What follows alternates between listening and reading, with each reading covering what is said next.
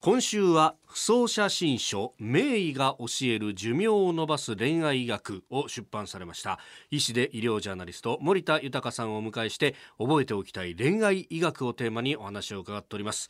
さあここまで来て新業アナウンサーはですね聞きたいことが山ほどあるということなんですが。はいここまで夫婦のお話ばっかりだったと思うんですが、まあねカップルとかね、うんうん独身の人にも役立つ恋愛医学の話を教えてください。ですね。切実になってきましたあの特に結婚を進めるわけではないですね。結婚はデメリットもあるじゃないですか。うんただ、やっぱ恋人を作って、はい。まあ、一緒に住んだり非常に密なコミュニケーションを取ることはとても大事だと思うんですね。というのはこんなデータがあるんですね。ケンタッキー州ルイスビル大学の研究チームなんですけど60年にわたって5億人を対象に研究を行ったところはい。独身女性の寿命は結婚している女性よりも平均7年から15年短いということなんですね。えー、そんなに違うんですか？男性についても独身でいるとはい。8年から17年も男性の寿命は短いという研究結果なんですね。うん。だから男女ともに結婚している人の方が10年以上も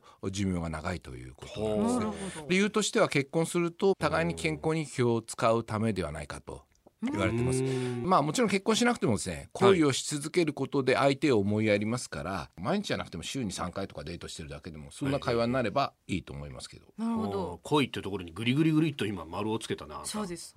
この恋はですよ。はい。例えばその二次元とかはどうですか？ご。めんなさい。二次元の恋ってどういう恋なんですか？えー、だからその アニメーションに出てくるキャラクターとか漫画に出てくるキャラクターとかすごく好きでグッズ買ったりとか声聞いてたりとかするみたいなのはどうですか？一応精神的には非常に楽しいんですけど、まあいいですよ。ただただアニメーションのキャラクターがですねうん。新業さんの食生活に注意をしたりとか調子が悪いんだったら医療機関に行けよとは言ってくれないんじゃないかなと思うんですけなるほどど、ね、まあ寿命は伸びる可能性ありますね。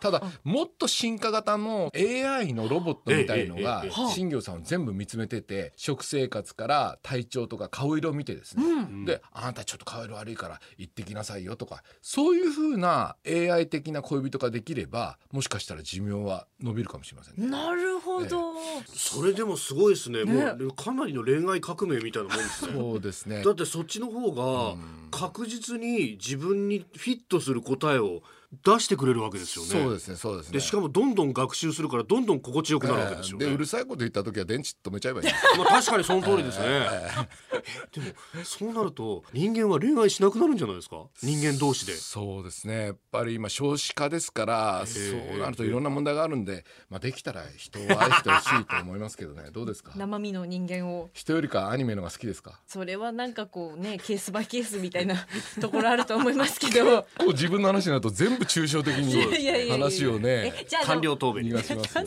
や森田さんじゃあですよ。どんな男性をこう選んだらいいですか？生身の人間で。これはですね、うん。はい。背の低い人と結婚した方がいいという研究結果があるんですよ。えそうそうなんんですか？あくまでも参考にしてもらいたいんですけどハワイ大学からの研究なんですが、はい。40年にわたり身長と寿命の関係を調査した結果、うん。身長158センチ未満の男性グループが最も長生きをして身長が高くなればなるほど寿命が短くなるという研究結果が出たんですね。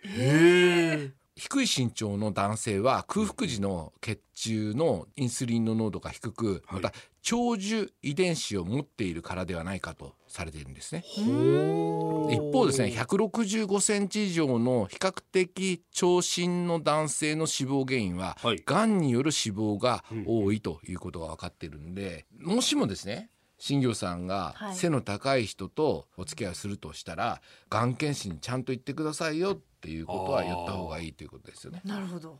身長以外に何が一番うん要素あります、そうだね。やっぱり収入ですか？いや参考とどか言うじゃん。ちらかというとそのルックスですか？許容する心を持ってる人です。好きなことをどうぞどうぞ好きにやってくださいっていう人であればいいなって思ってますけど。素晴らしいですね。我々に自信と希望を与えてくれますすね。ね。事業何でもやっていいぞ えー、ということで医師で医療ジャーナリスト森田豊さんに恋愛医学をテーマにお話を伺っております。先生明日もよろしくお願いします。よろしくお願いします。